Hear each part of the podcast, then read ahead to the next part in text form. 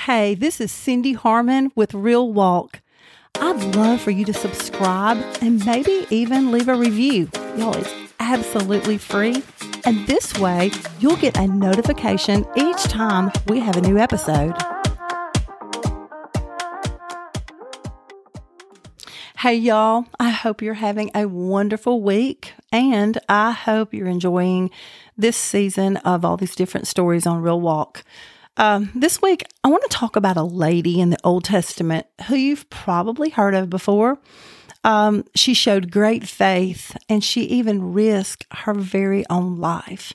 But before we get too far into this story, I want to preface it with a quick reminder. Y'all, the people we read about in the Bible were real, just like us these were real situations that actually happened. And they're, like I said, they're just like us. And I think so many times we refer to them as characters and we forget that these things really, really happened. So before we get started, let me just tell you the story about Rahab. Y'all, this is about the children of Israel trying to finally enter into the promised land. Moses, who had been their leader, had just died, and Joshua is now in charge. Uh, and they're about to enter uh, the promised land. And Joshua, he wants to get this right. I mean, this has been 40 years coming, you know? So before they head in, Joshua secretly has two spies to go in to Jericho and check everything out. You know, just to see what kind of opposition they were up against and see if they could overtake them. When they came into Jericho, they stopped at this house. Now, y'all, the owner of this house is a lady by the name of Rahab. Now, Rahab is no ordinary woman. You see, she, according to the Bible, she she's a harlot. Um, I can only leave it to your imagination to understand what kind of house she ran. So the two spies go to Rahab's house, and in no time, the king gets wind of them being at her house. So he sends two of his men. Well, in that split second, she takes the two spies up to the rooftop and hides them. Then she quickly goes back downstairs, and the king's men, of course, ask, are they here? And Rahab lies and says, Well, they were here, but they've left. And if you hurry, you can catch them. So they leave. She then goes back up to the rooftop, has a conversation with the spies, and y'all, this is important. She explains to the men that everyone in Jericho is afraid of them they had heard about all the things the Lord had done, how he had provided for them and protected them. And this is exactly what the spies needed to hear.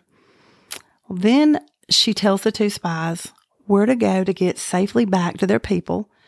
And she leads them down the wall of her house with a red rope. Before they leave, though, Rahab asked for one thing.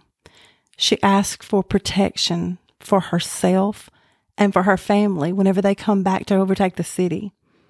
The men promised her that no one inside her house would be harmed, and they asked her to tie that same red rope outside her window as a way for them to know not to destroy her house when they return. Isn't that the coolest story? I, I just love it. So let's just break this down for a minute.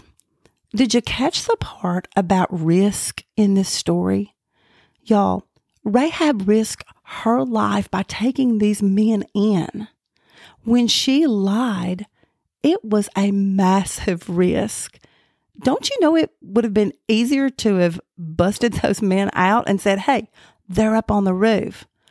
But the key is this somewhere down the road, she had heard about God and what he'd been doing for these people. Let me just read Joshua chapter 2, beginning in verse 10. Rahab tells the men, We are afraid because we have heard how the Lord helped you. We heard how he dried up the Red Sea when you came out of Egypt. We heard how you destroyed Sihon and Og. And because she took this risk, God protected her and her family. Y'all, I just have to ask, what kind of risk are we taking? Are, are we taking the easy way out? Are, are we playing it safe? Or are we like Rahab and trusting the Lord? Because if we're not taking risks, y'all, that means we're doing everything in our own power and we're not allowing the Holy Spirit to do a full work in our lives. The bottom line is when we risk, we have to put our trust in God, and that's when our faith grows. Okay, I also want to look at the fact that this story involves a lot of men. We've got Joshua and Caleb, we've got the king, we've got the two spies, and then we got the two men who were looking for them. And then here's this one woman, and she's a prostitute. But y'all, the Lord used her. And scripture compares Rahab to the faith of Abraham. He compares her faith just like Abraham's faith. Remember, we talked about Abraham a couple weeks ago? Hebrews 11 in the New Testament lists Rahab in the Hall of Faith. Like, you know, you hear about the Hall of Fame in sports. Well, in the Bible, Rahab is in the Hall of Faith. Y'all, she's right in there neck and neck with Abraham and so many others. Who, who doesn't want to be used like that by God? Mm. So I have one more point I want to make. And I, I wish we had more time, y'all, because Rahab's story is one of my favorites. And it's it's full of so much good stuff. But I want us to look at the fact that she made a deal with these spies. In exchange for protecting them, she in turn asked them for protection for her and her family. And I just got to thinking about this, y'all. Rahab could have asked for anything. She could have asked for wealth. She could have asked for food, for supplies. But she said, just keep my family safe. Now, y'all, I know we pray and we ask the Lord to watch over our families, keep our families safe. Lord, give them good health. But I want to take this a step further are we asking the Lord to use them? To use them? To draw them to Him?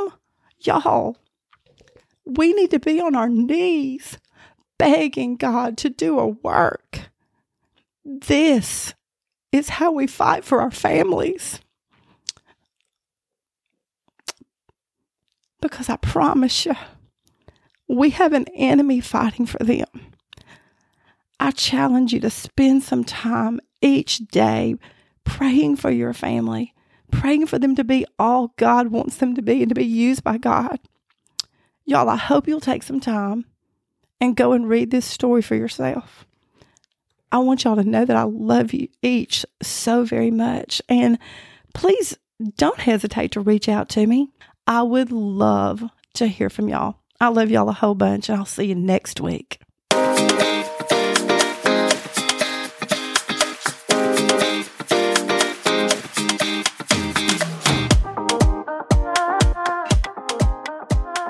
Hey, y'all, did you know we now have a number where you can text me? It's a fun way to stay connected. If you have any questions or if you have any comments about an episode, just anything in general, I'd love to hear from you. The number is 662 597 1738. And we'll see you again next week on the Real Walk Podcast.